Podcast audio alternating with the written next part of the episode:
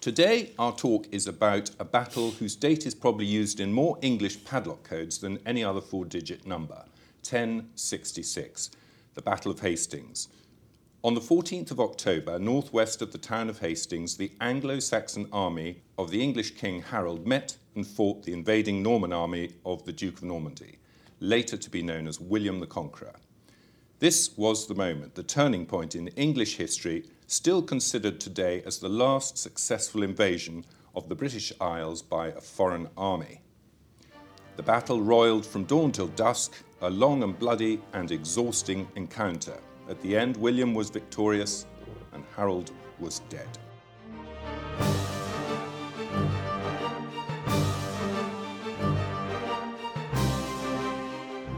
Welcome to Bloody Violent History, and this our section on some of the most important battles in history. The Prussian military theorist Karl von Clausewitz said that war is politics by other means, and in war battles are fought on land, on sea, and in the air.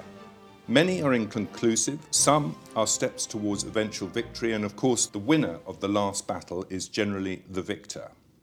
In this series, we examine some iconic battles which have either brought a war to a close or have had such an important effect on the war that they have decisively changed its direction and outcome. A few of these end up defining a conflict or even a nation. I am fortunate to have with me today an historian and novelist who has written extensively on military matters. His latest book, The Shape of Battle, was published in 2021 and is a study of why battles are fought. And to do this, he examines six military encounters, all of which took place in the preceding 1,000 years. The first of these is the Battle of Hastings. Allan Mallinson, welcome to Bloody Violent History. Thank you very much. So, if we could start with the lead up to the battle, that always helps us sort of how it took place, why it took place.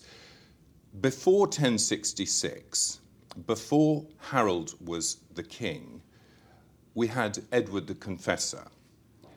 And it seems to me that there's something about his decision making and his political maneuvering that caused a lot of trouble for Harold down the line. Can you describe a little bit about what he did and why he did it in terms of his promises to Harold and William?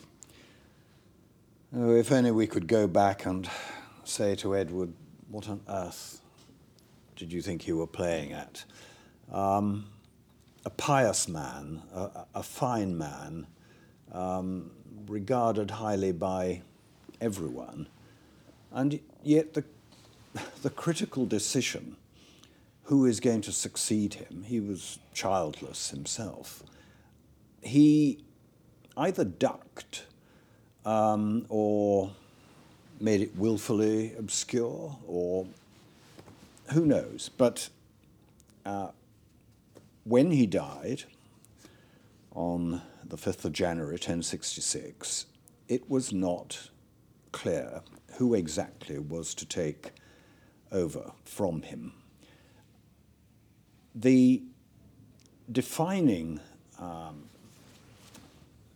criteria really was who the Witan, the, the great council of, of state, consisting of, of, of the great um, civil and ecclesiastical leaders, who they thought uh, would best be the safeguard uh, of the nation.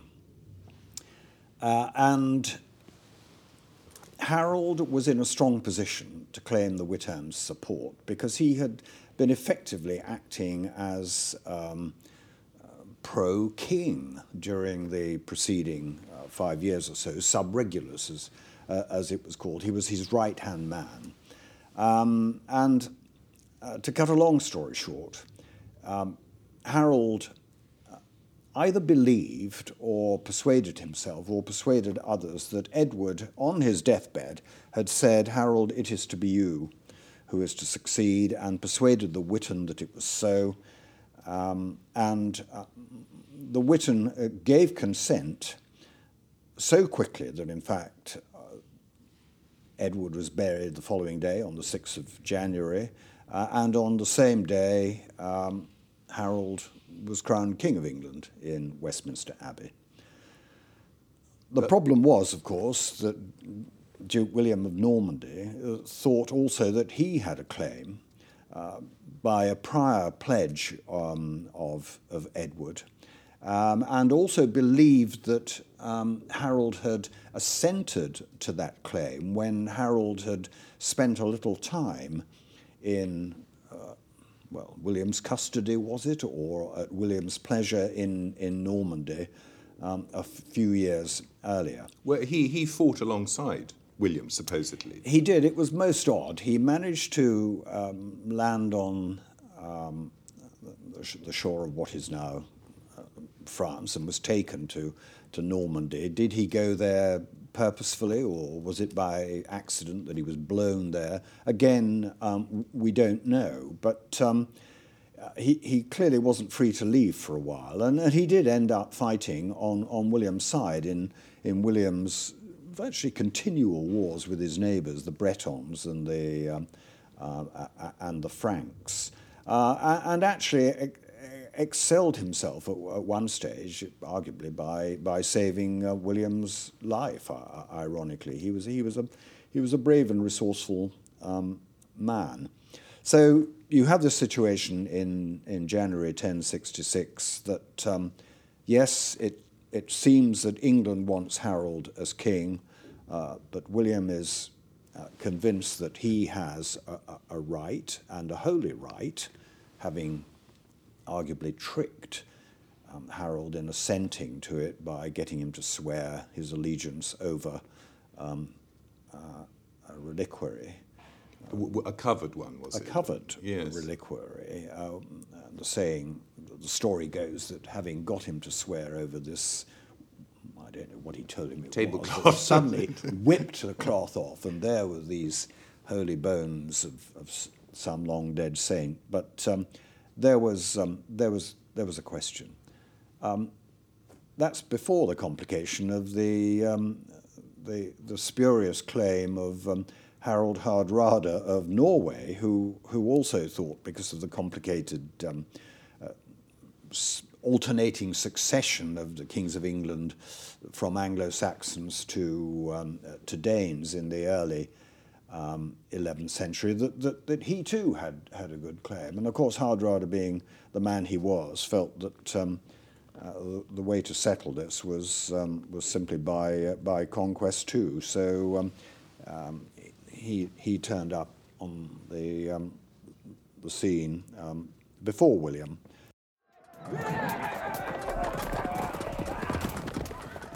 Uh, William and Harold are the two main contenders, and Hardrada is, is looking perhaps to slip in and to steal a march on both of them. In your book, uh, The Shape of Battle, you quote early on the following By rights, a seasoned campaigner like Harold Godwinson shouldn't have lost the Battle of Hastings. Now, I'd like really just to talk a little bit about them as commanders, as much we know, and the kind of armies that they have. So, if we could start with Harold, an Anglo Saxon, and I mean, with Danish blood, with Viking blood, mm. and they're all mixed in a bit.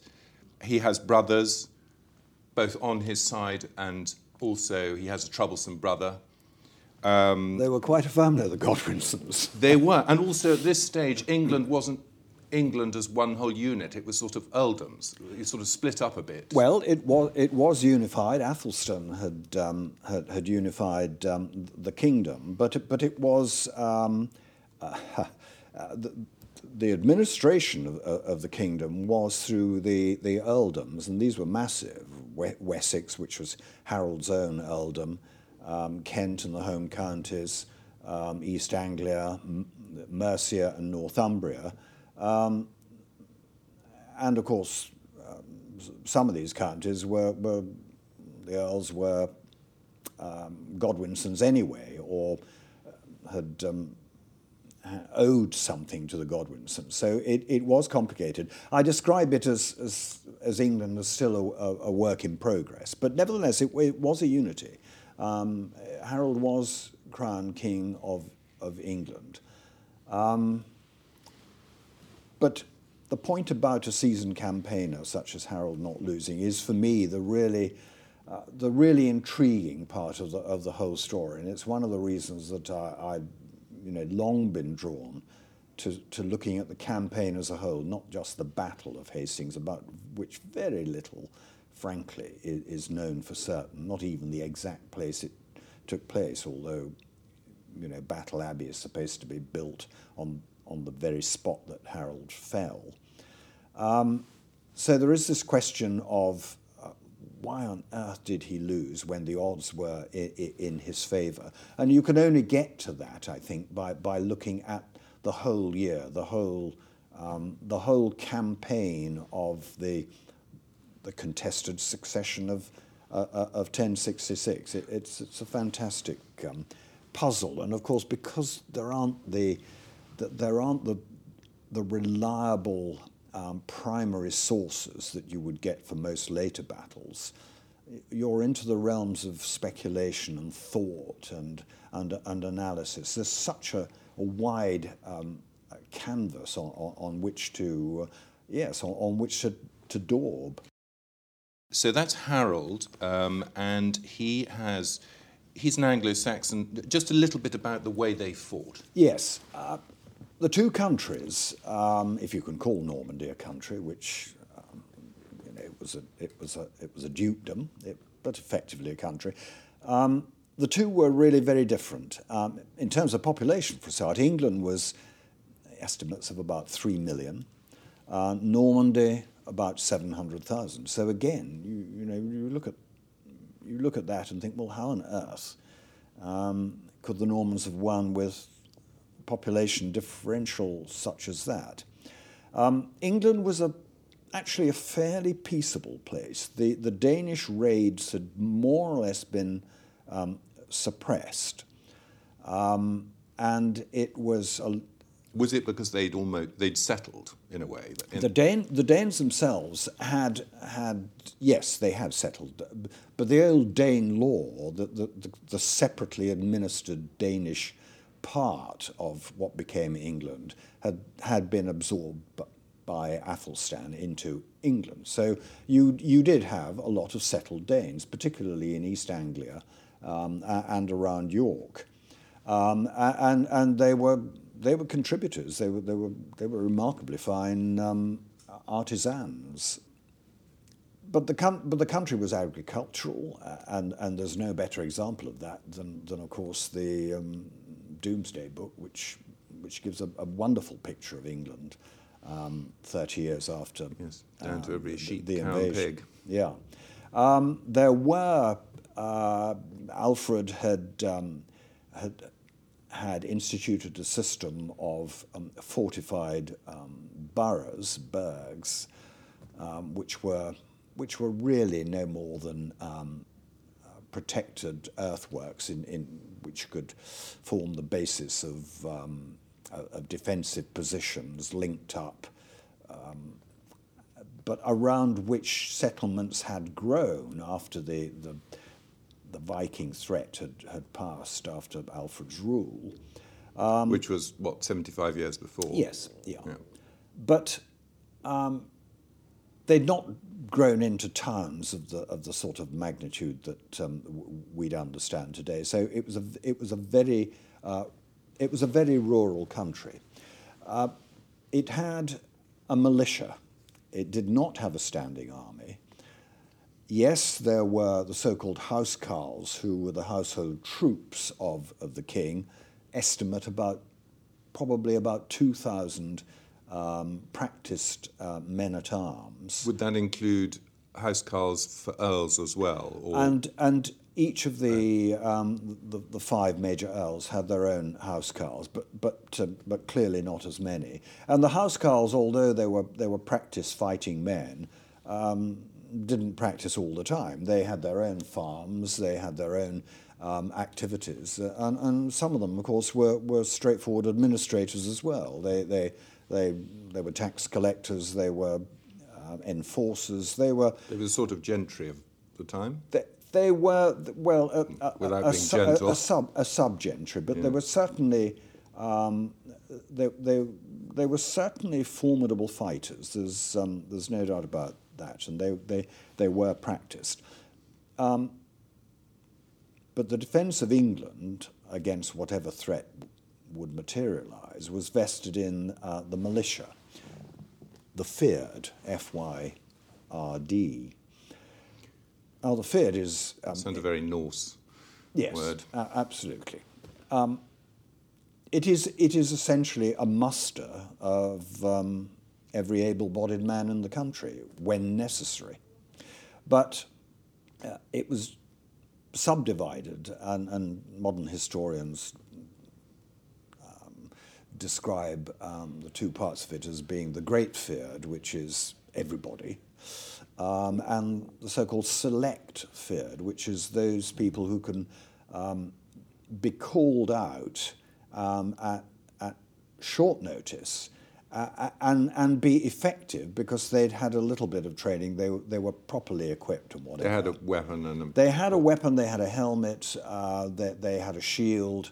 Um, some of them would have had um, a, a bit of, um, you know, mail, chain mail. Um, it, was a, it was a hodgepodge. But, but by and large, Select Fyrd um, was based on the so-called five-hide principle. A hide, H-I-D-E in, in the modern script, um, was, a, was a variable um, unit of, of land, but the defining principle of a hide is that it should be, it was enough land to support a family unit. Got it. So for every five hides, um, there was to be one select fyrdsman um, who could be called out um, at, at very short notice and would be expected to, um, uh, to take his place alongside the, um, uh, alongside the housecarls, ra- rather like modern reservists. So, But so- this, so but this man um, would be expected not to go to not to go abroad and fight. He would be expected to defend his his own country or even his own area. That would be his role. It, it, that, that, was, that was the idea because um, there was no thought of going abroad because, you know, i- you know, England carried out no, English kings carried out no expeditionary uh, warfare. There, it was a, you know, it was the island um, fortress. Uh, th- they were there to, to, to react to um, large-scale raids. Um, and um, I, think that the, these select fyrdsmen were, over the years, um, probably really quite practiced because they would, they would, be, they would be routinely called out for uh, um, work on uh, bridge repair, uh, road repair, working on the fortresses. So that, that they were men who were used to being um, called out and doing work under, under supervision for, for, for military purposes. But they weren't, a, they weren't a standing force. You know, they had their own land to go back to. Uh, and there was a statutory limitation, supposedly, of, of some two months that they could be called out for fyrd service. Um, and that was one of the, the factors in the, um, in, in the way the, uh, the campaign went in, in 1066. So, so you have England, this, this on the whole peaceable place with, with a large militia base that could be um, called on progressively to deal with um, a threat, uh, with, a, with a solid core uh, of, of strong, capable housecarls, the kings, that could be in turn um, reinforced by housecarls from, from, the, from the various earls. And essentially, what we're talking about here is men with weapons and shields, infantry. Oh yes, That's it. That's Oh, pretty yes. much the whole Uh, thing. uh, is- no, that, that, it's, a, it's a very good point, Tom. These, these, and these men fought on foot. Um, if they had horses, um, it was to get them from A to B, you know, typical mounted infantry, uh, and to carry their kit. Um, there, there's, there's almost no um, uh, of them trying to fight mounted. There might have been the odd occasion when pursuing an errant Welshman, they decided to um, stay on horseback and try and run him down. But, um, uh, but, but no, they, they, they, they, fought on foot, shoulder to shoulder. Um, and, and, indeed, if they were to fight defensively, the whole idea was the shield wall, where they would lock shields and stand solidly and take what was, you know, come on, enemy. And let them come, yeah, come in. break we'll, themselves um, on that. Break, you, you, know, you face our battle axes, which mm. were um, uh, fearsome, fearsome things. Um, no archers to speak of, which is, um, uh, which is interesting. So, uh, what you had in, in England was a, a very large infantry force. Contrast this with, with Normandy, which um, was a so called proto chivalric state, described as a sort of you know, chiv- chivalry without the honourable bits that, that, that, came later. The, the, these seem to be, um, the, these seem to be young men who had nothing better to do uh, than, than practice war, mounted. A lot of it would appear to be because, you know, what does the son of a of a, of a noble in, uh, in Normandy do. He can either go into the church or he can, um, you know, tra- train for war because Normandy was not a settled state. It had troublesome neighbours, Brittany, um, the, the, the, Franks. It was an expanding state. It was, well, it was in a permanent state of war, a bit like Prussia in the, uh, in the 18th century. Um, and so you got a, a body of men um, in Normandy who um, were they were they were energetic young men who had been trained to fight from horseback, either with swords or illustrations of them carrying lances, but actually they used them more as javelins to uh, throwing. So they were trained for offensive action. They were indeed the um, uh, the shock troops, and um, they seem to have done quite well uh, in battles against the Bretons and uh, uh, and the Franks. Although they would occasionally get themselves into trouble by being impetuous um, or or running into ambushes in close country. And indeed, it was during one of these skirmishes when Harold was um, in Normandy as um, uh, Duke William's guest, in inverted commas, that um, Harold um, saved, saved the Duke's bacon. So um, a, a, a, very different sort of um, a very different sort of army. So they, they had, as we, the, the Harold had infantrymen, uh, William had cavalrymen, infantrymen, and he had archers. He had, and, and he had them as a he could combine them as a unit. Yes, or, and the archers, I believe, were the critical, um, the really critical factor at, at, um, at, Hastings, more so than more so than the cavalry. Um, the, the, estimates is that he managed to produce about 800 archers um, at, at, Hastings. These, these would have been um, Normans from his own dukedom, but, but also Breton mercenaries whom um, um, he was quick to engage when he promised them the riches of England, and, and um, uh, Franco Flemish um, mercenaries uh, as well. Um, probably only a third of, um, of his army at Hastings were, were, actually true Normans. Um, he probably had, though, about 3,000 mounted knights, knights in inverted commas, men, men who were capable of, um, of fighting on, um, on horseback. So, so he had, I, I, mean, this sounds like the, you know, the, the uh, English were on their lovely island enjoying their wonderful life and prepared to defend it, but they weren't really going beyond that. Whereas the Normans were thinking, you know, about their future, and uh, they were quite technological. They, were, they had, you know, theories on building castles and, and yes, and all of that. Um, uh, uh, uh, which, of course, um, William introduced into into England um, after the conquest. Um, the, the, the castles built by individual noblemen in, in Normandy became uh, power centres um, in, in, their own right, and, and William. So often a problem, yes, isn't it? Uh, uh, and, and that becomes a problem in England in the in the, uh, 14th century, yeah. when you get this so-called bastard feudalism, uh, and, and, William clearly had a. Uh, you know, he, he would have had a William would have had a, a, a continuing problem of um, how he, how he kept these noblemen um, in check because you know you, you, you build a castle and um, th- that in that in itself is a threat to to, to, to royal authority. So um, he was always going to have to be offering them more, you know, extension of the borders of Normandy, um, or in the case um, in the case of the death of Edward.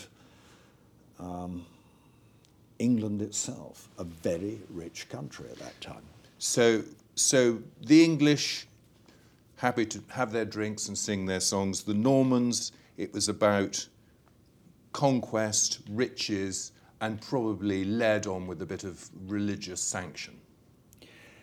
Yes, now this is a, a tricky area, the, re, the religious um, uh, authority. Um, it would appear that William had managed to persuade the Pope that he had a right to um, the throne of England. Um, the, the, the Pope, it would appear, gave him authority to, as it were, test that right, um, and gave him a papal banner, almost as a sort of um, uh, as a as a chit to to, to go and, go and see what um, what, what, what you can do. But, but what the Pope did not do was to excommunicate Harold, which apparently William had asked him to do, uh, which I think is significant. Um, he was playing balanced. Well, yes, we don't want to go down the rabbit hole about the papal succession, but it was complicated because the Pope, Pope Alexander, had been he was the first pope to be elected by um, a conclave of cardinals rather than the Holy Roman Emperor. So there were all sorts yeah. of, um, yeah. of there were all sorts of um, uh, well problems potentially in, in, in that area, but.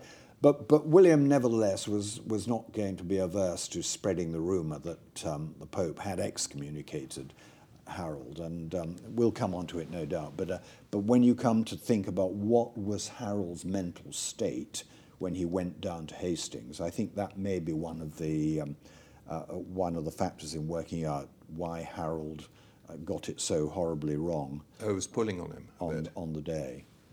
The, the, what the Pope might have said would be uh, messing with his well, with, I, his head a bit? I, I, I wonder whether William whether Harold did indeed begin to doubt his his um, his true right in in um, in religion um, and and the law.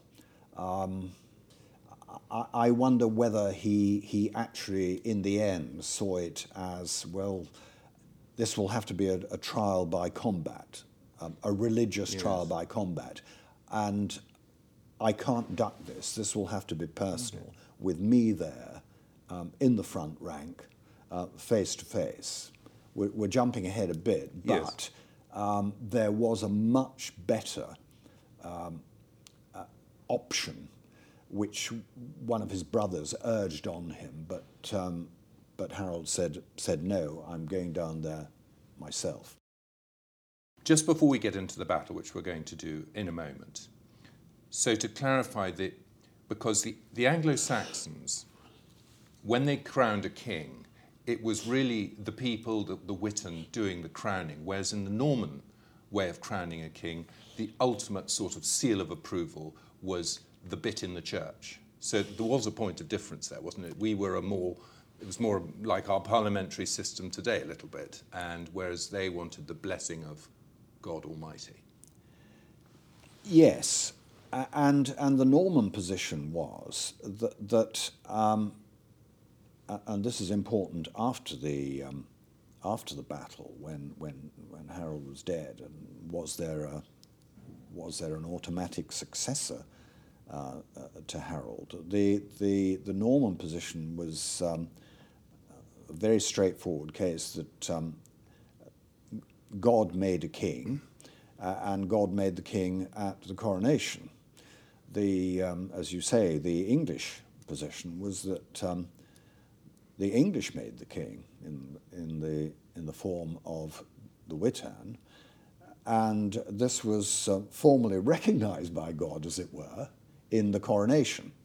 And it, it, it is a subtle difference. Yeah.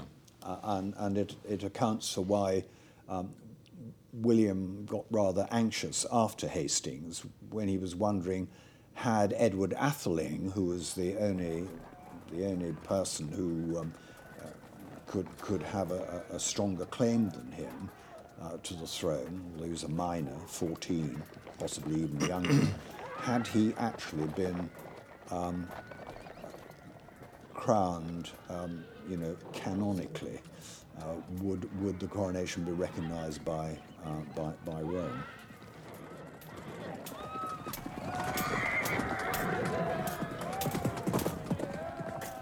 Right, let us now start on the battle. But as you said already, the Battle of Hastings uh, had a couple of important moments to happen before that, um, because I believe that th- there was problem with the wind blowing in different directions, which meant that the various people encroaching on England, we've talked about obviously William and Harold Hardrada, and the disgruntled brother of Harold, Tostig. Mm. Um, quite a lot of this was sort of due to the weather to start with. Yes, well, Harold certainly knew um, or suspected that William would mount um, a forceful challenge, that he would try and get across uh, the channel. Um, and for most of the summer and into the autumn, he had a, a, strong watch on, on the south coast, and he uh, mustered the select fyrd, um, and they, it would appear that they concentrated on the, the Isle of Wight um, so that they could um, move quickly along the coast. In, you know, he had a, a, a, good little navy, um, and they could deal with, with the landing when it when it came, but but nevertheless uh, he had a watch along the whole of the, uh, um, the, the south coast. But oddly enough, the the winds, which should have been generally southwesterly, i.e., from from the southwest um, at the time, which would have helped William across the Channel, were were by and large throughout the summer, if if there was any wind, coming from the north which of course kept William um, in Normandy. He simply couldn't get, a, couldn't get across the channel. Um, and, and so when it, when it got to the early September and no sign of William, Harold quite reasonably started to think, well, perhaps he's not coming. And I, I speculate in the book as to how much intelligence um, they could have had about William's um, activities because you know, if the if the wind is is blowing unfavourably for William, it's also blowing unfavourably for you know Harold's spies in Normandy getting back with the with the messages. Um, so he Harold doesn't really know. Um, so we get to we get to the beginning of September when the, the select fyrds um, terms of service, period of service, is set to run out. It was supposed to, it was extended slightly, it was thought. This two months of, you know, active duty? Two months active duty. Right. Um, and they were told that um, they will be stood down by the feast of the Nativity of the Blessed Virgin on the 8th of September they had to get back home to, um, you know, help gather in the rest of the harvest and the autumn tillage and, and whatever. So there was an imperative to, to, to stand down the Fyrd.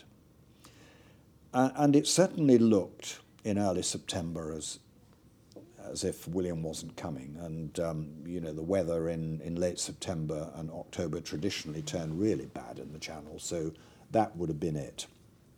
So he stands down the, the Select Fyrd in, in early September.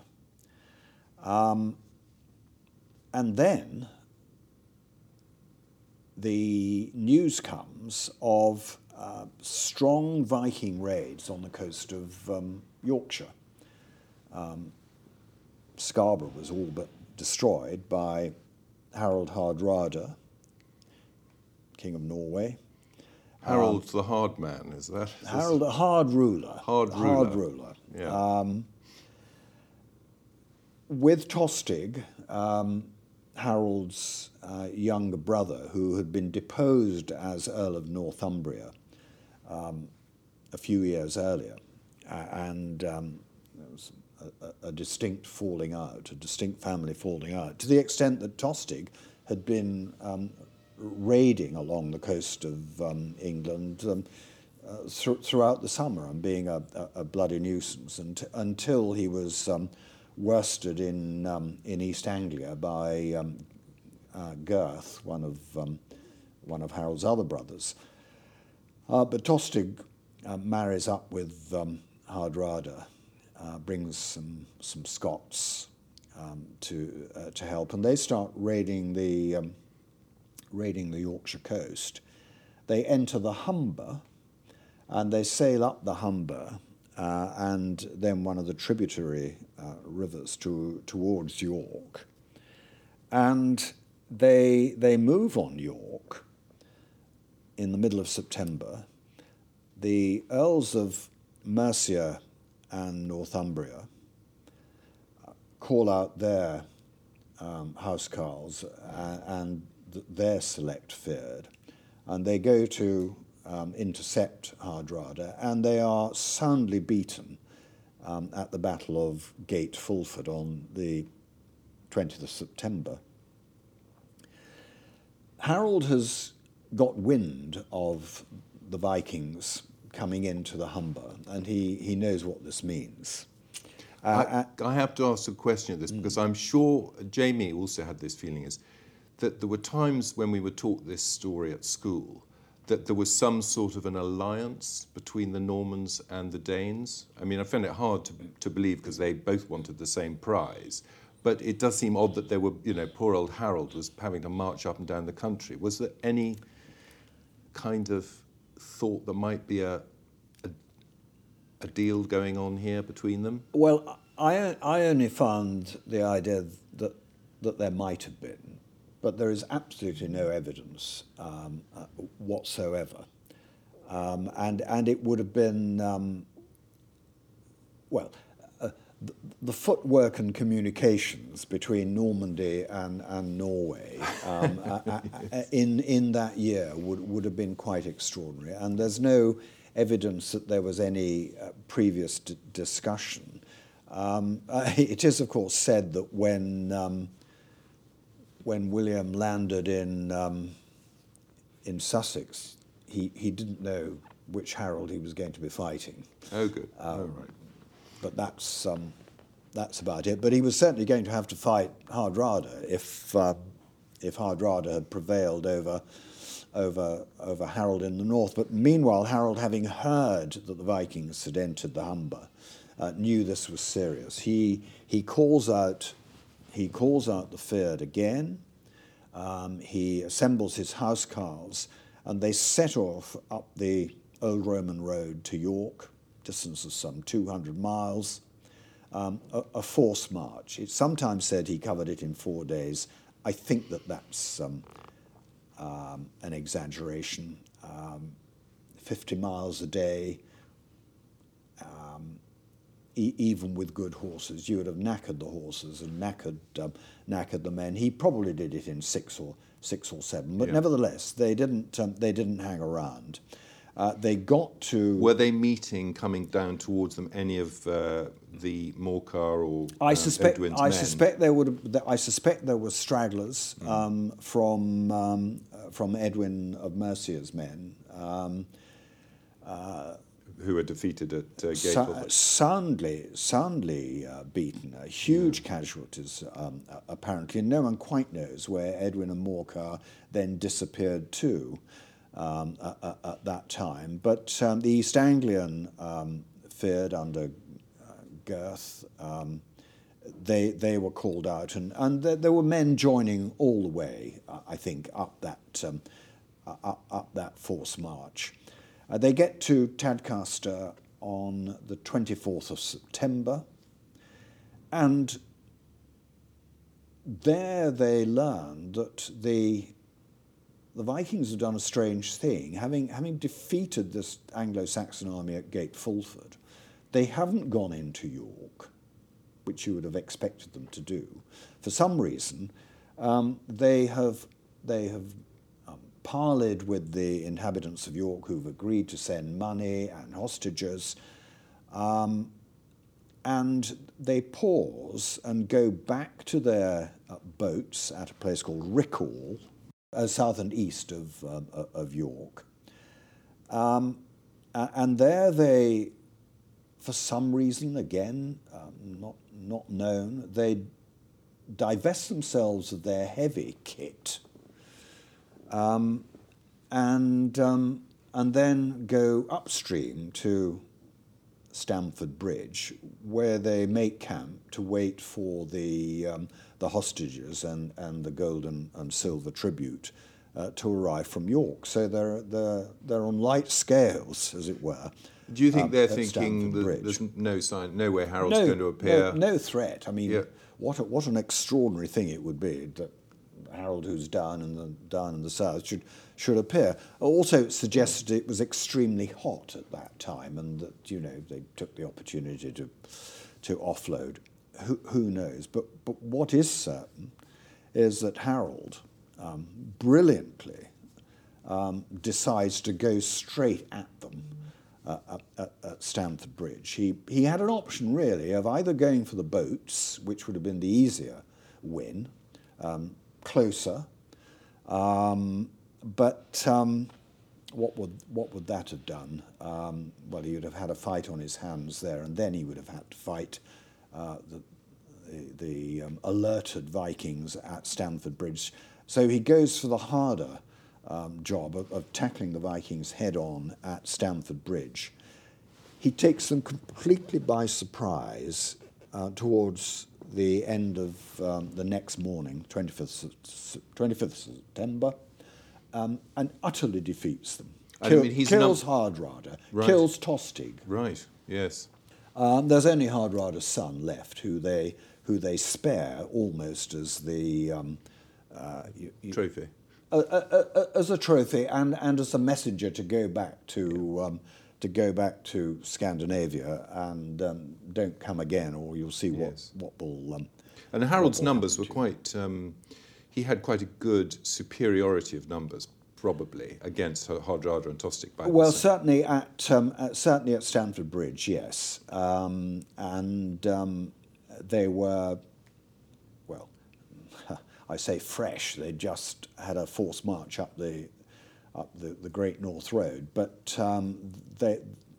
They, they had not been um, fighting up to, up to that stage, so they were they were fresh and ready for ready for a fight, and um, they, they they spared no blood, and um, you know the, the rivers were proverbially um, turned red.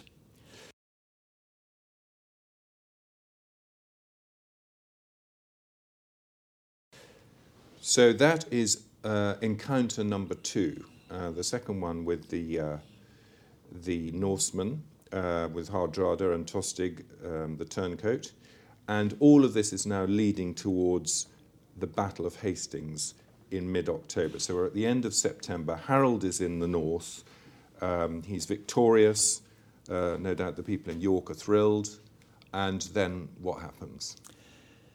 Well, while this has been going on at Stamford Bridge, the wind has changed, and um, William now finds he's got a favourable wind and he can just get across the, uh, the channel and he loses no time. Um, he lands on the 28th of September, uh, which is just three days after Stamford Bridge. And um, there's no one to, uh, to challenge his, his landing. There's, um, there's a little bit of a scrap in, in one of the, the ports where some of the, uh, the Normans who have blown off course um, land in um, uh, well, two, two or three boats and are very quickly dispatched by the, um, the angry local militia. Uh, but, but he manages to get ashore in strength and starts to um, fortify um, an old British encampment um, near Hastings. Now, the message that William has landed appears to have got up to Yorkshire uh, with lightning speed. Uh, as soon as Harold gets the message. Do you think that would have been that they might have had a system, you know, lighted bonfires oh, on hilltops or uh, uh something? Uh, well, I, I, think I think it was relays. Oh, just relays. I, I yeah. don't I don't think there was any signalling um, uh, system at all. Um, I, I think they, they, they would have been relays. There, there would have had to have been a, a, a rudimentary postal service anyway to, to take out take around royal royal decrees uh, and, um, and, and, and, to summon the Fyrd. So the message goes up the, uh, the Great North Road. It, um, it arrives in York, um, where Harold is you know, recovering from, from the battle, trying to settle things. Um, you know, where are Edwin and Morcar? What the hell were you doing? Um, they did fight with them though, at Stamford Bridge, didn't they? They took part in that fight? I, I don't think Edwin oh, the, and Morcar actually did. Right. Some of their men may have done, but, but the, their movements are rather vague. And um, the only thing that's known about Edward and Morcar um, for certain after um, Gate Fulford is that they were in London um, after Hastings and um, decided at one stage that um, there was no point in, in staying put in London. The, the game was over. Uh, let's get back up to our, to our earldoms and try to work out what to do next. So um, Harold, having spent some time trying to sort things out in, in the north, including, I think, probably having a, a, sharp word with the inhabitants of York as to what the hell they were doing, opening the gates and um, um, sending tribute and um, not putting up a, a defence of the city, with its very strong walls, after all. He hears about this and, and sets off um, down the, um, the Great North Road with his um, housecarls, those who are, um, I mean, how many did he lose at Stamford Bridge? We, we, we don't know.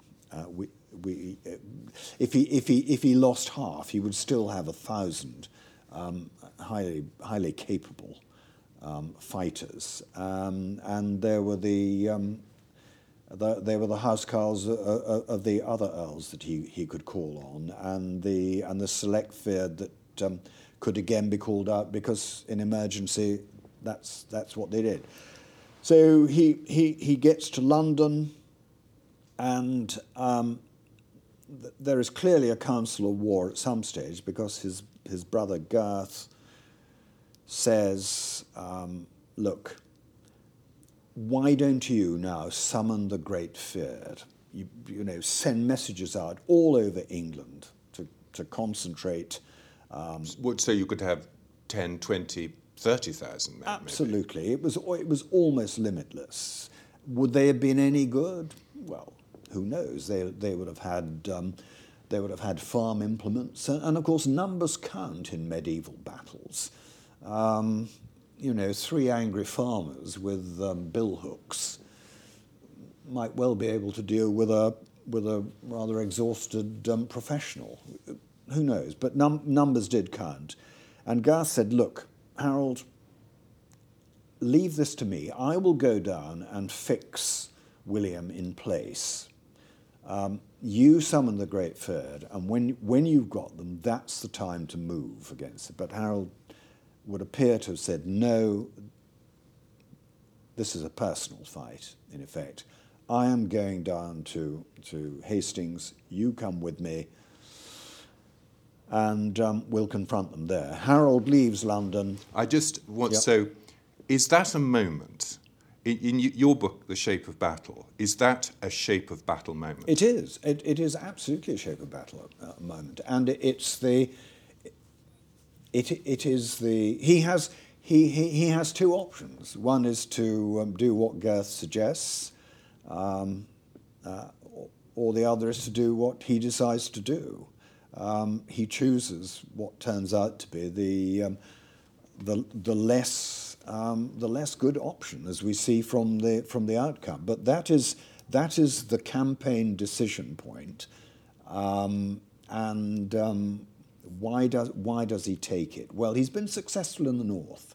His um, you know his You uh, must be feeling confident. he must be feeling confident. Um, if only we knew how many um, how many of his housecarls he'd brought back with them, um, it, it, it- it would help. But but London was quite a um, London had its own um, you know militias, their their trained bands, uh, forerunners of.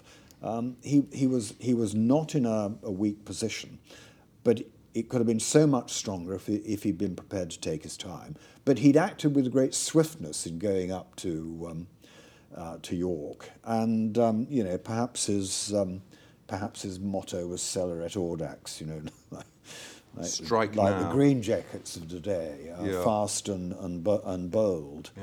And, um, and, and also, of course, he was getting reports that, that William was ravaging um, Mm. Sussex, which was part of Harold's own um, yes, earldom. and quite possibly William's, you know, a, a tactical decision to wind up Harold.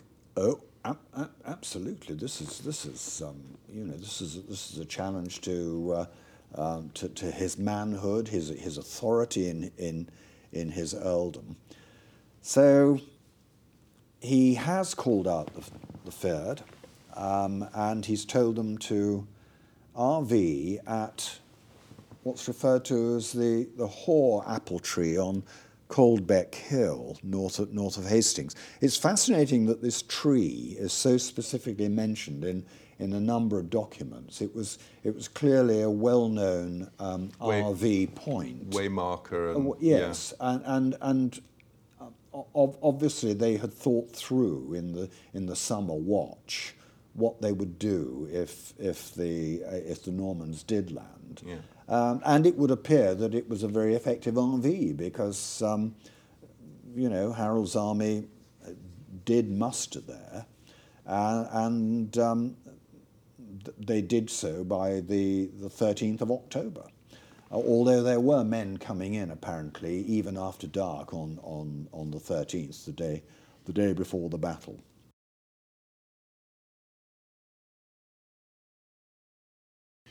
Right. Now, do you think at this point it would be uh, good to just give us a description of the battlefield? Or is there a bit more to say about the night before the battle? I don't think there's a lot to say about the night before the battle, except that generally the, the commentators say that the, the Normans spent their night in uh, prayer and making their confession, and um, uh, Mass was said, whereas the, uh, the Anglo Saxons spent their night um, uh, drinking, carousing, and um, storytelling, which plays rather nicely to the sort of national Image. image, but whether it was true or not, um, I, I, I don't know. Because, of course, the, um, the, the, the English were uh, um, a Catholic uh, uh, and a very Catholic um, nation. Mary's Dowry, um, the Blessed Virgin Mary's Dowry, England um, uh, was called. So I wouldn't put too much into it, but um, who could blame the Anglo Saxons if they had some, um, uh, some mead with them uh, for fortifying themselves after a long march. But, but certainly both sides stayed put during the night. There was no, um, there was no patrolling as far as we could work out. Um, and who was going to move first against whom? Um, it's odd to me that um, Harold didn't um, decide to take the fight um, to, to the Normans. He could, he could have moved during the night. There was just less than half a moon, which would have favoured um, an approach march. Although William's men were under arms, weren't they?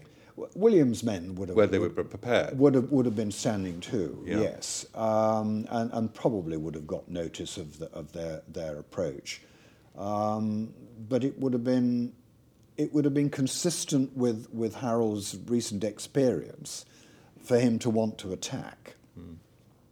However, um, you know the practice was of the um, the housecarls and the, and the select fyrdsmen to form the shield wall, and, and that's what the opportunity they now had.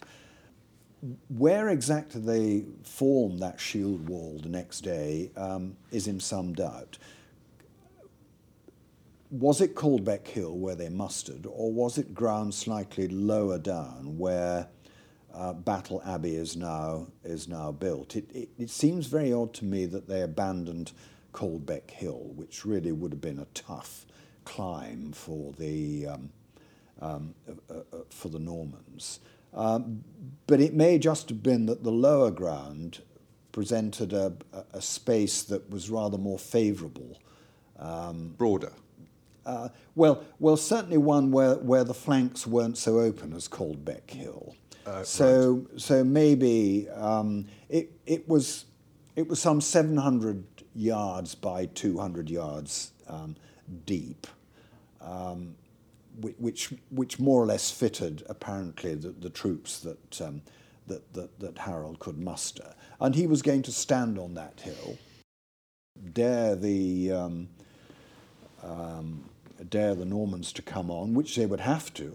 Um, you know, they, they, couldn't, they couldn't stay where they were all, all the time. They, you know, the initiative in many ways rested with, with Harold still. And he was confident, clearly, that his, his shield wall would, um, would hold. What I don't think he had taken sufficient account of were, uh, were the archers. Yeah. Yes.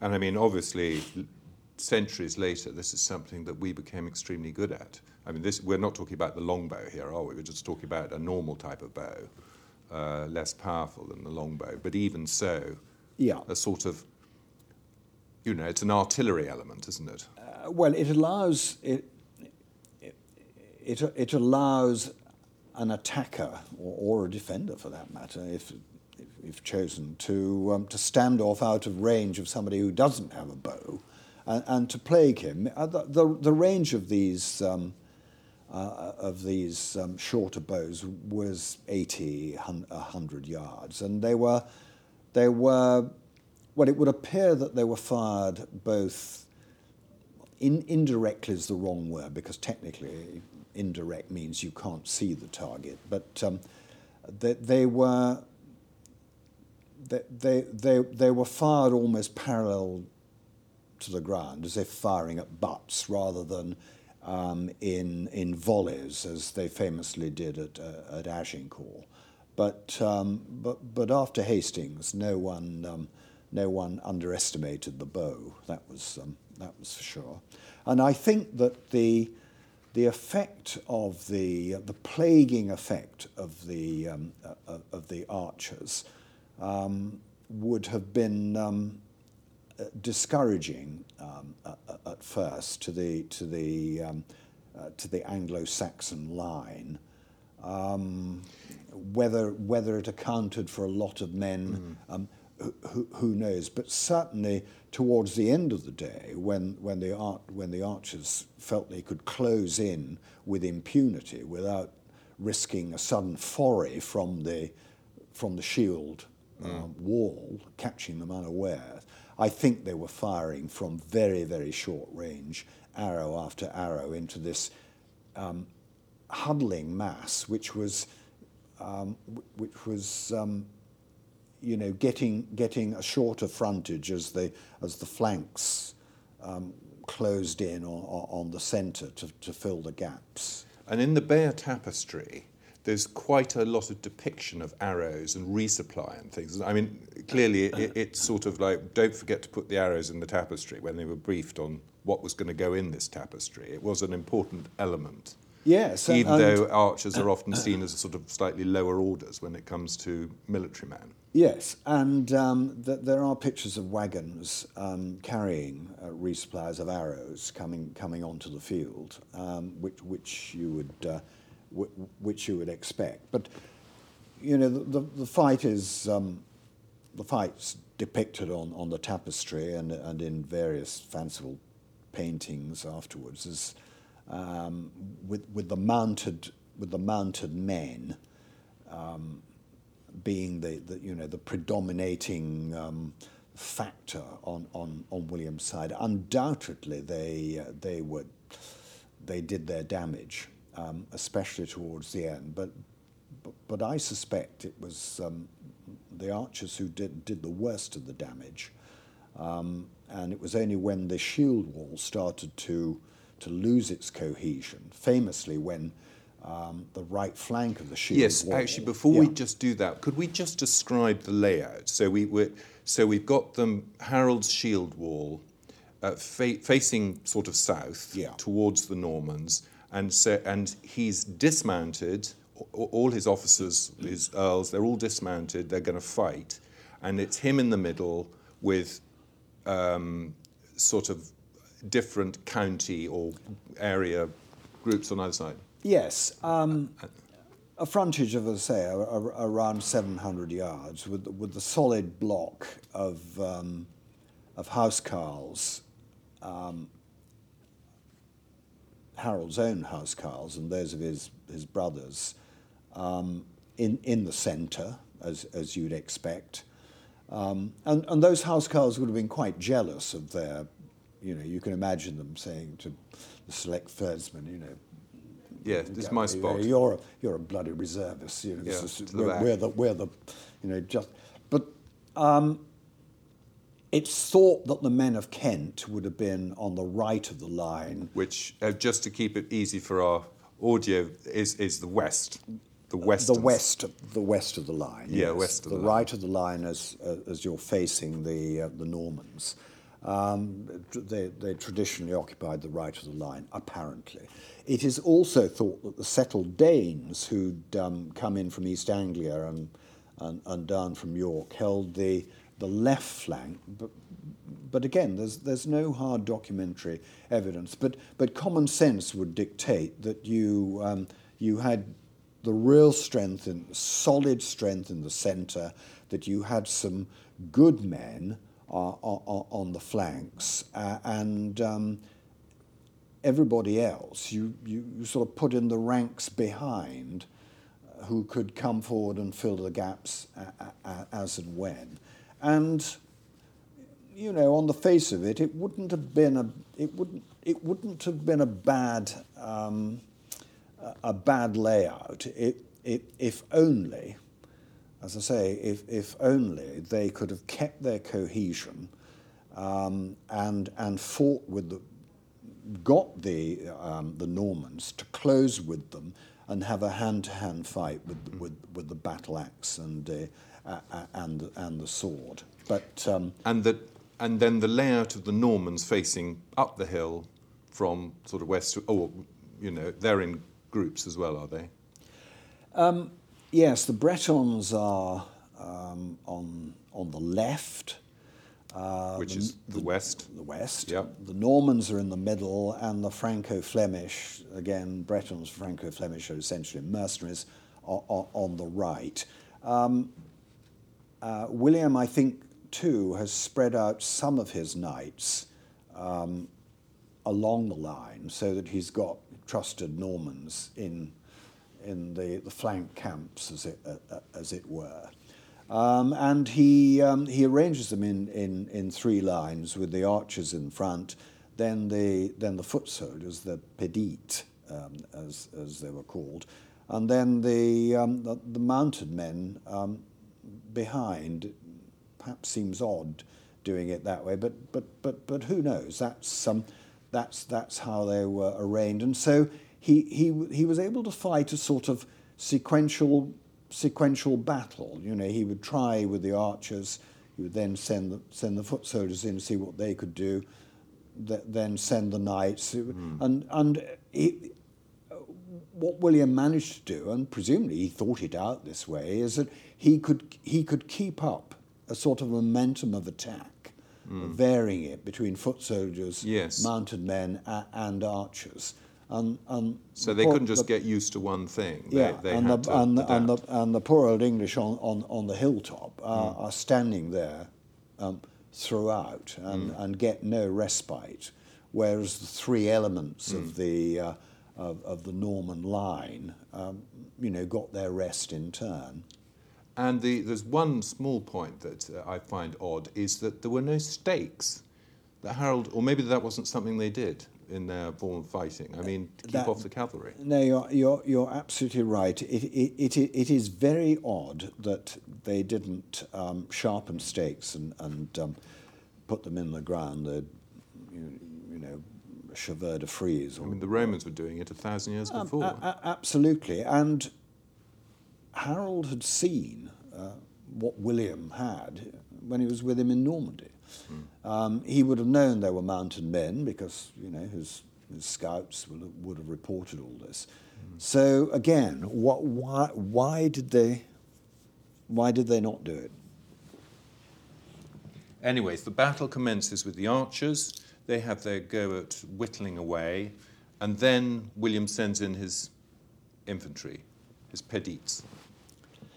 Yes. Um, they don't make much of an impression, uh, it, it, it, would seem.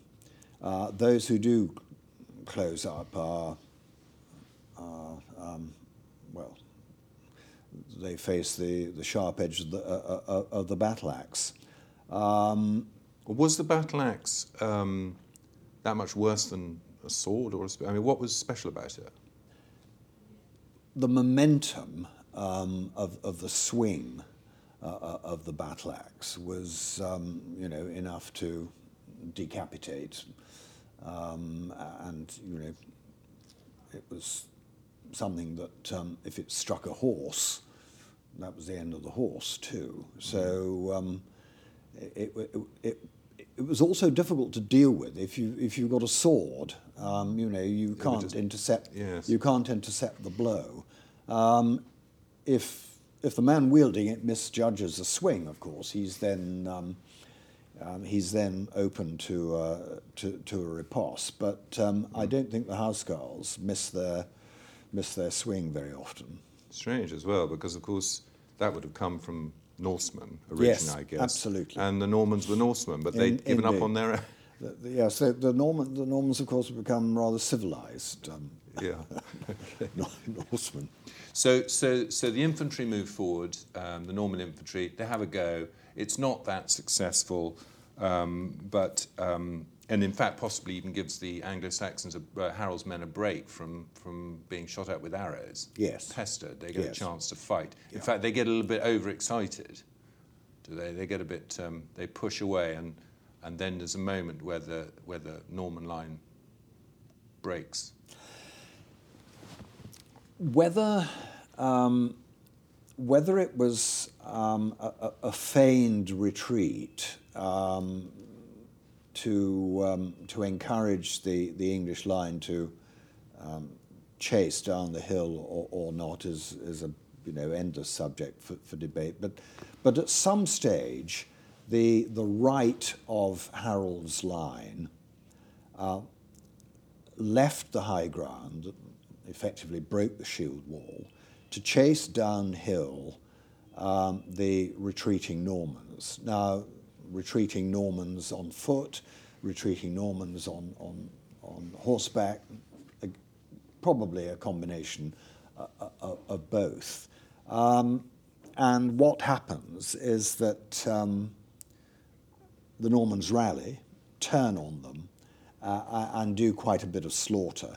It's also connected with an idea that a rumour ran round the, um, the, the, Norman ranks that uh, William himself had been killed, but that he, uh, on hearing that rumour himself, threw up his visor, rode along the line saying, Look, I'm here, I'm perfectly all right, and Yeah. get back into the fight. Yes.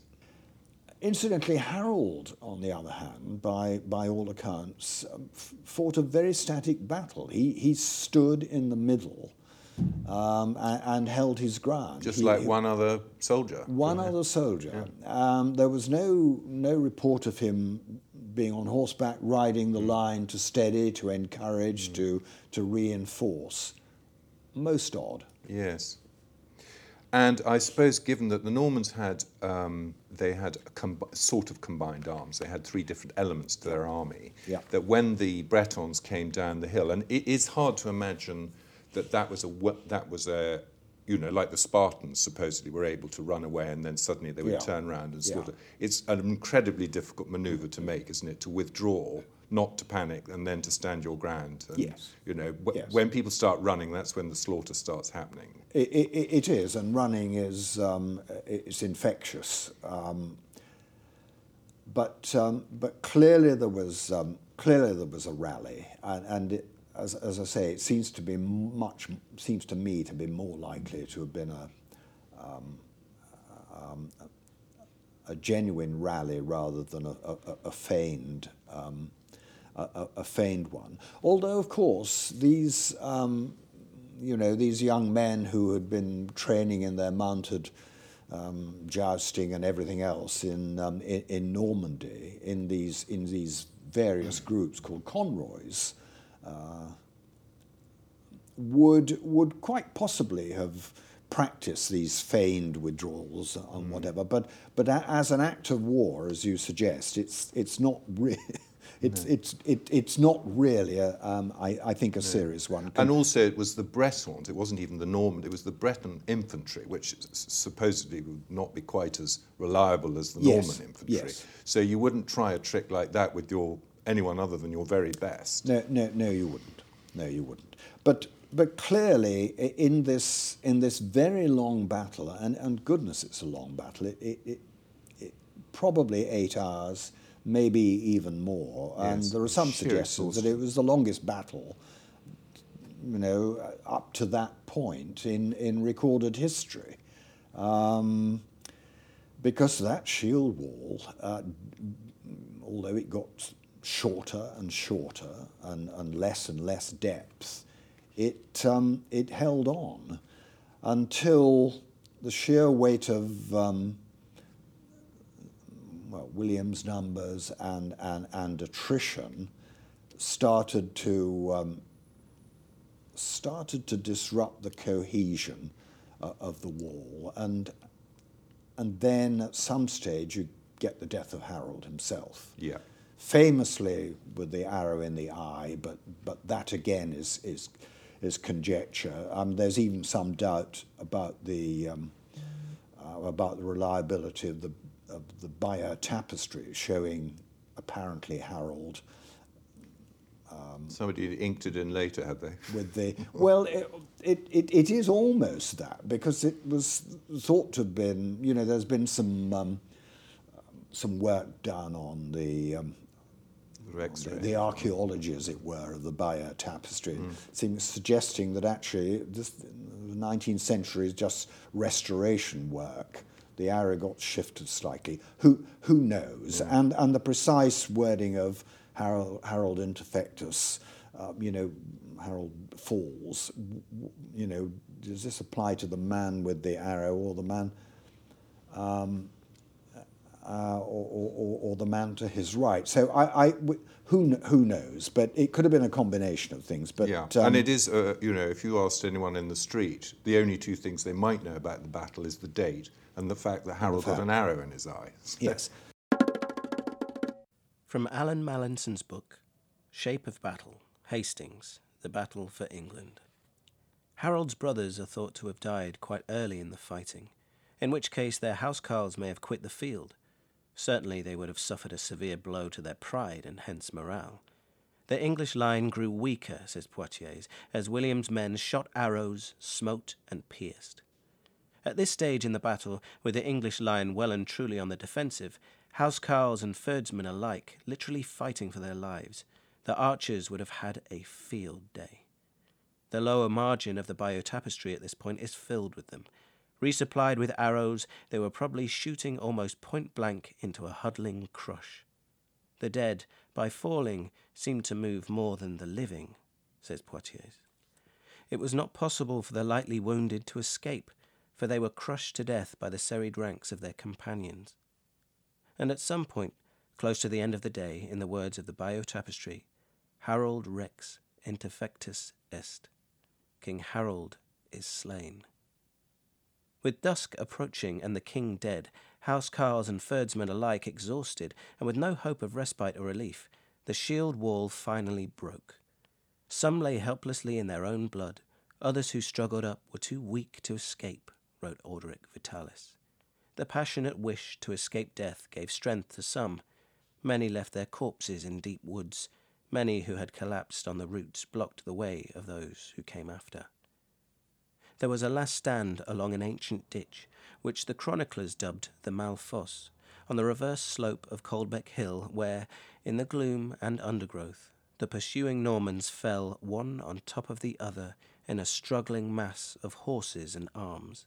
But, continued Orderic, the battle had been well and truly lost. The mangled bodies that had been the flower of the English nobility and youth covered the ground as far as the eye could see. Well, I, I suspect that um, Harold's body, um, at the end of the day, well, it is, it is, it is reputed to have been to, to have been found with with so many um, blows, um, cuts, uh, wounds as to been unrecognizable except for his common law wife. Although I think that that's a myth, although a rather charming one. Uh, but but Harold and his um, his brothers die, and, and then it's a question of sauve qui peut.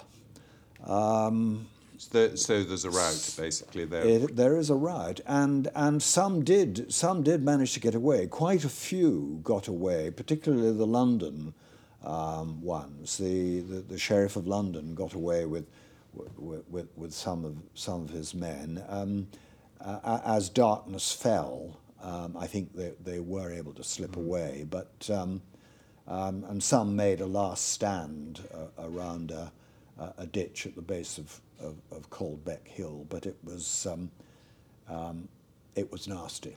And at the end of the day, that was it. It was a decisive battle, but as I say in the book, um, neither side um, quite recognized how decisive um, it was because. William had a lot of work to do after. Did he? did he. It was the middle of December before um, the, um, the Witan conceded. In your book, you quote Sir Charles Oman. Oman? Yes. Um, uh, talking about Hastings, saying that it's the last great example of an endeavour to use the old infantry tactics of the Teutonic races against the now fully developed cavalry of feudalism. It's a good quote, that. Um, and um, there, after that, there, there, there wasn't a, a one sided um, infantry battle.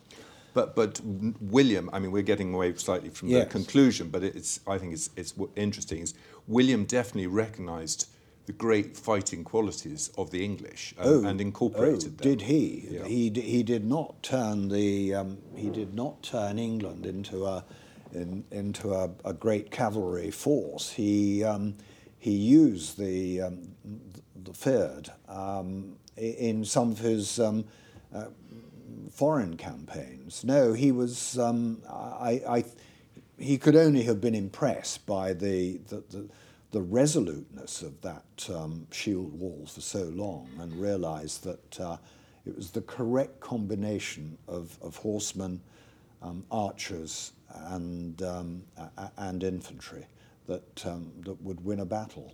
Because Harold's shield wall, I mean, given what he'd done before, you know, he could, they could bang away at it. Maybe the Normans would have banged away until they had nothing left. But it didn't seem like Harold had anything behind it that he was going to then, you know, what was he going to do except stand there?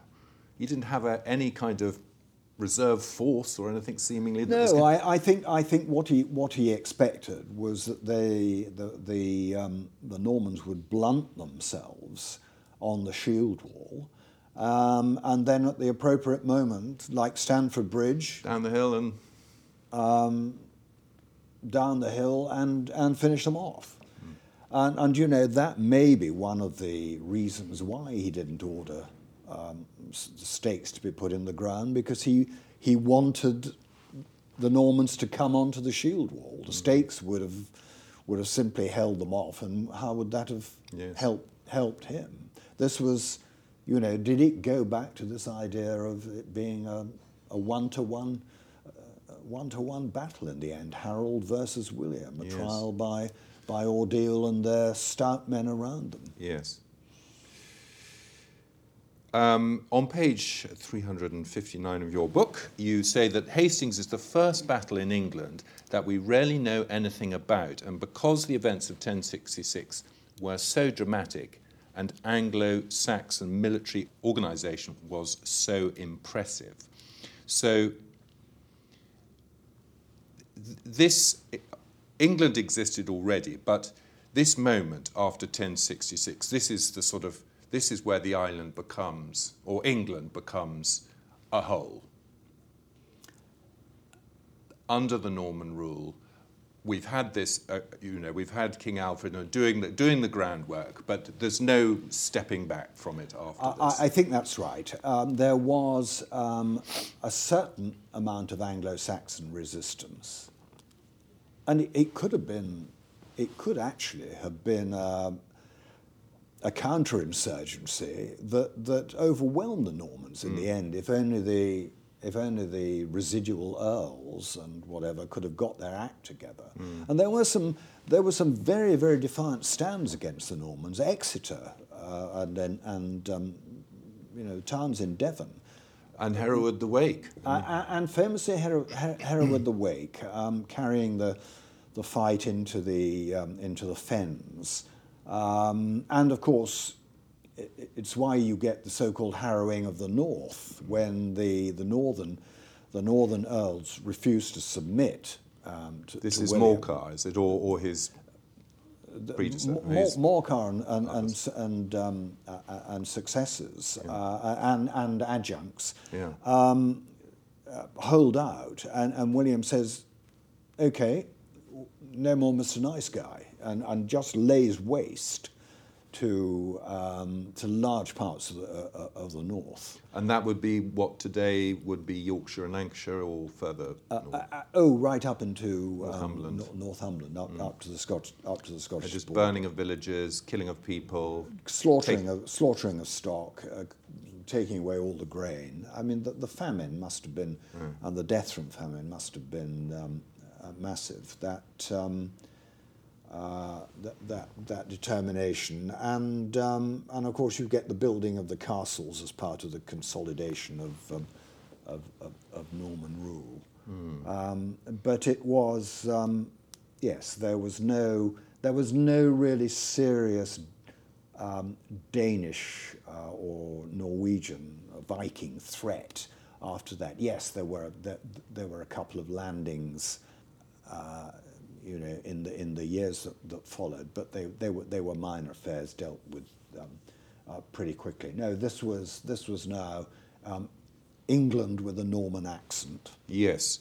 And what, Domesday Book, 1086, um, I mean, he didn't have long to live, did he, William, after he commissioned the Domesday Book? Um, no, when he reigned for what, 20 something years? Yeah. 76, 86. But, but yeah. the thing about Doom, the, the thing about Domesday that, that it was it took it took just seven months to compile. Now that shows an extraordinary degree of uh, of the old Anglo. I mean, that couldn't have been. He didn't have enough Mm. Yeah, Norman to go Norman around with a- scribes to go around No. sort of with a with a notebook. This was using the old Anglo-Saxon uh, system to, Mm. um, to, to to produce the, the, the information. I mean, quite remarkable. And and it's in Domesday, as I say, that you get a a, a picture of, um, of of pre-conquest England, um, except um, the many entries which simply say, um, you know, destroyed, as a result of the, the harrowing and, um, uh, uh, uh and elsewhere. And, and um, in a way, I mean, that, that book, this iconic um, document, is another sort of element to England's sort of as, as an entirety, as an, as an entity. And also, I mean, it's slightly getting on beyond uh, William, but um, Henry I was a pretty decent king, well organized, and, you know, again, he consolidated on what William the Conqueror had done. Yes. To nail it down. Um, uh, what you do get, of course, post conquest is um, is um, a, a, much more highly organized church. Uh, the, the, the, the, Norman ecclesiastical system um, of um, uh, geographical bishoprics, geographical parishes with, with a strict hierarchy and organization was, was something um, I- imposed on the old, um, the old English church, mm-hmm. which was, which was a much looser organization yeah. and, and not territorially pegged. So the administration and the development. Um, be, the feudalism and, yeah became a clerical be, yeah. became a job for the um, um, uh, uh, for, for, the clergy in a way that it wasn't mm. in, um, in, in Anglo-Saxon England in quite the same way. You mention in your book Sun Tzu, who may or may not have existed, yes. as you as you also mentioned. Um, but I do like this, uh, this this saying that strategy without tactics is the slowest route to a victory, but tactics without strategy is the noise before defeat. Yes. And for Harold, you talk about the long view uh, in French. Um, that that was ultimately his downfall. That he didn't have that long view. Yes. Yes, he didn't have the um, that critical that, that critical decision about you know I will I will accept the um, the taunting and the destruction down in down in Sussex. That's the price I'm going to have to pay uh, to gather my strength and deal conclusively. He um, he he just, in the end, I suppose, saw it as a tactical problem. Yes. So, yes, I mean, the feeling you get with William is that once he's won this battle and sorted out getting into London, he's got a plan. He's got a plan for the whole thing. He's going to oh, yes. take over the country and it's going to be his big thing. Yes, and he very, uh, it was very interesting examining the, the movements of William after, after Hastings. He doesn't take the direct route to London, straight through the. Uh, straight north through the Weald, the, the, the road um, along which the, um, uh, the London fyrdsmen would have, would have withdrawn because that was heavily wooded and, you know, might, they might have been mm. drawn into ambush. The Teutoburg there. forest moment. Exactly, the Teutoburg forest. Yeah. He decides not to go west, which would have been the, um, second um, quickest way, because you know perhaps perhaps there's a, a gathering um, fyrd um, from from Wessex still to arrive, and that would be on my left flank. No, he, he, he marches along the coast to Dover, and first of all takes possession of Dover Castle, uh, and and reinforces Dover Castle. I, I think is the point of reinforcement and entry when he starts bringing. Yes, um, then he's got a, he can then he's got a solid um, bridgehead. Uh, and then um, he then he begins the march on, on, on London, which is a which is a long march because um, he tries to get across the Thames at Southwark, and he's beaten off very um, very decisively by the uh, um, the, the, London Fyrd. Um, so he he marches west, uh, south of the Thames, trying to find crossing points most of them are contested, and he's not prepared to try it until he arrives at, um, at Wallingford, a ford. Which is quite a long way up. I mean, sort of a Goring long, direction. A long way up. Yeah. And um, that's where he eventually crosses. And um, of course, he's living off the land and he's not paying for stuff that he takes. And um, the story of Norman destruction coming along, it's almost a almost a strategy of, of building the fear um, so that um, in the middle of December, um, Edwin and Morcar have fled. Edward Atheling is, um, is clearly not going to be a, a, viable king as a 14 year old. Um, no one in London really knows what to do. The Archbishop of, um, of Canterbury, who is himself a compromised man um, in terms of, um, of, of Rome, and one or two others decide that it's probably time to make peace. And that's when they, um, they, they go out and, uh, and meet William in Hertfordshire and discuss terms, which um, means really accepting what William dictates. And um, Christmas sees William in, in London. Crowned king. Crowned king in, in Westminster Abbey in a rather jittery service. Um, With a few riots going on outside. Um, it's, um, it, it, it's said that um, there was an unruly element outside, but um, the story goes that um, when inside Westminster Abbey, the um, whoever it was, the Archbishop or, or whatever, asked the congregation for um, affirmation of, of their new king, they all gave a shout of affirmation so loud that the, men, the Norman men at arms outside thought that this was a riot, a riot inside, whatever, and um, reacted by, um, uh, you know, setting fire to this, that, and the other. I mean, it was it was one of those moments. So yeah. it, it, it must have been a nervous time. Brilliant. That's a great telling of the Battle of Hastings. Thank you very much, Allan. Thank you. We do like to do a little PS sometimes in our, our um, podcasts, and I thought that um, it would be nice just to talk a little bit more about your book, The Shape of Battle. Mm-hmm. Just um, because when I was a young soldier, I was uh, about the only book I read on military matters, apart from The Reason Why, was The Face of Battle by John Keegan. Yes. Um, who uh, years later I, I, met, which was a great thrill. And, um, but it, it, was a wonderful book which I reread. Um, and he, from my understanding, it's a while since I've read it, um, he takes these three battles, Agincourt, um, the Battle of Waterloo, and the First Day of the Somme, and he examines them from the point of view of why a man would stand in line and fight and not run away.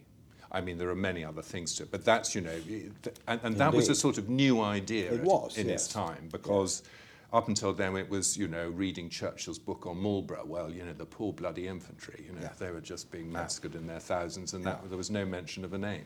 Yeah. And then, and your book, The Shape of Battle, has, has taken a sort of step back to look at strategy rather than the.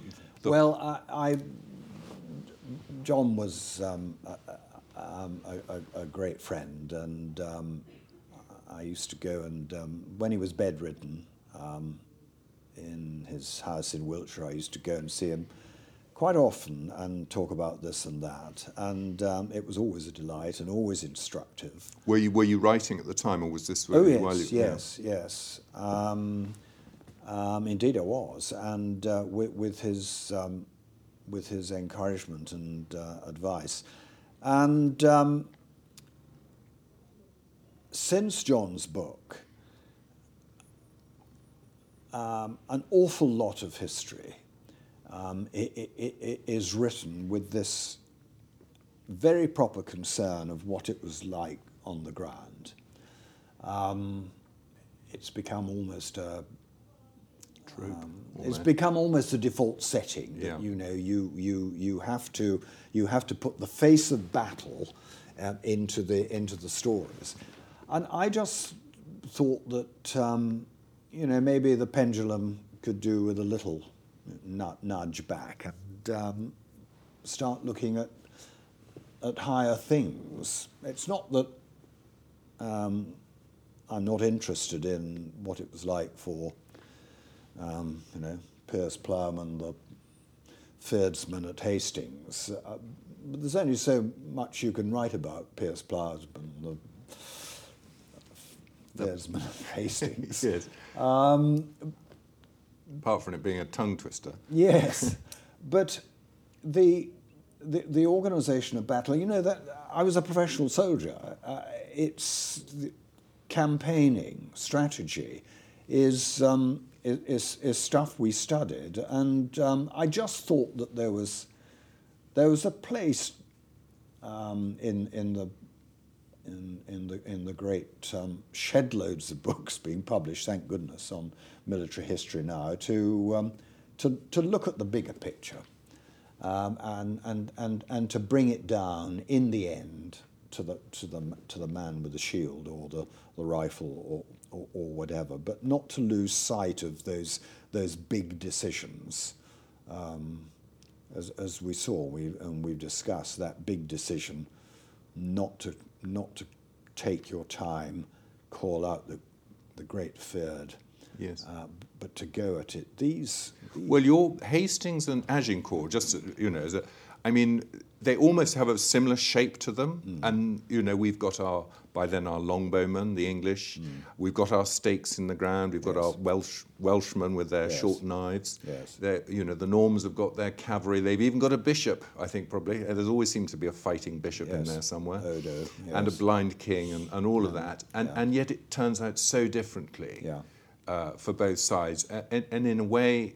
Uh, I mean that that's a, to me is a, is a nice comparison. But your your battles, you have six battles in your book which um, we don't have time to go into any great detail here, but maybe just name them up. Well, I couldn't resist the alliteration of Hastings to Helmand. Um, and really, if you're going to write about battles, not to, um, not to look at Afghanistan would have been, I think, remiss. Um, and so um, the book ends with um, Operation Panther's Claw in Helmand, in which my own regiment played a, the Light Dragoons played a, a, a leading part. Um, and in between, uh, I studied the Battle of Towton, the bloodiest battle on English soil in the Wars of the Roses. Fascinating battle, absolutely fascinating, which, which turns on some brilliant tactical decisions by um, a couple of very, very capable seasoned soldiers, which um, which, which turn what should have been a defeat for the Yorkists into a magnificent victory. Um, I then look at um, Waterloo. Now, you could say, oh my goodness, everybody's looked at Waterloo, but, but actually, I look at it, Waterloo, as um, the culminating point of Wellington's experience of fighting in the peninsula. So it's a slightly different take um, on Waterloo, why, why that battle, why he shaped that battle in the way he did, because I think the setting up of that battlefield is, is, is an interesting story um, in itself. Um, I then look at uh, D Day, and specifically the, the Battle for Sword Beach, which was the, the crucial landing sector. Um, was effectively the battle for Caen on, on D-Day, in which again my, the regiment which I had the honour to command, the 13th, 18th Hussars before their amalgamation, um, played um, a, a, leading role again in their Sherman tanks. Sherman tanks, especially equipped to swim ashore 7,000 yards, an amazing feat. Um, a, a, fascinating battle which I argue is the longest planned battle in, in, in history because the, the, the idea of it, the embryo of, of, as it were, just after Dunkirk, mm. uh, and the development of, of, of, that, um, um, that idea of we will be going back in mm. uh, and how that, how that really came from the mind of Churchill all the way down to um, you know the men on the ground on D-Day. Is it's it's it's an audit trail, if you like, of the decision-making process, which is which is what these these six um, uh, sections are about. And uh, the penultimate one is Imjin River, which has, as a battle, has always fascinated me because who could not be fascinated by the thought of a brigade of, of British infantry supported by artillery and uh, you know, a couple of squadrons of um, Centurion tanks facing probably around 20,000 Chinese Incredible infantry numbers, yeah. in the depths of winter in a, in a place that a lot of people couldn't put a finger to on a, on a map. Um, it was um, it was a defeat uh, for the British, uh, but it was a very very noble defeat. Although was it a defeat? It um, they had to um, they had to give ground. Um, they had to uh, they lost a lot of men, um, but it actually saved the, um, the, the- it saved the campaign. Saved the in- in- in a situa- yeah. And it, um, it, it set things up for the, um, uh, the, the, fight back. Um, a war which is um, still being fought, albeit uh, Yeah. cold at the moment. Frozen conflict. Well, thank you, Allan. That was brilliant and illuminating. Thank you. Uh, the Battle of Hastings ended the Anglo Saxon rule in England. Under the Norman rule of William the Conqueror, the feudal organisation of the country began. So it goes. You have been listening to our mini series on battles. Details of Allan Mallinson's books, including his latest, The Shape of Battle From Hastings to Helmand, are given in the show notes. Please pass this podcast on to a friend to help spread the word. You can contact me at talk at bloodyviolenthistory.com. Thank you and good luck.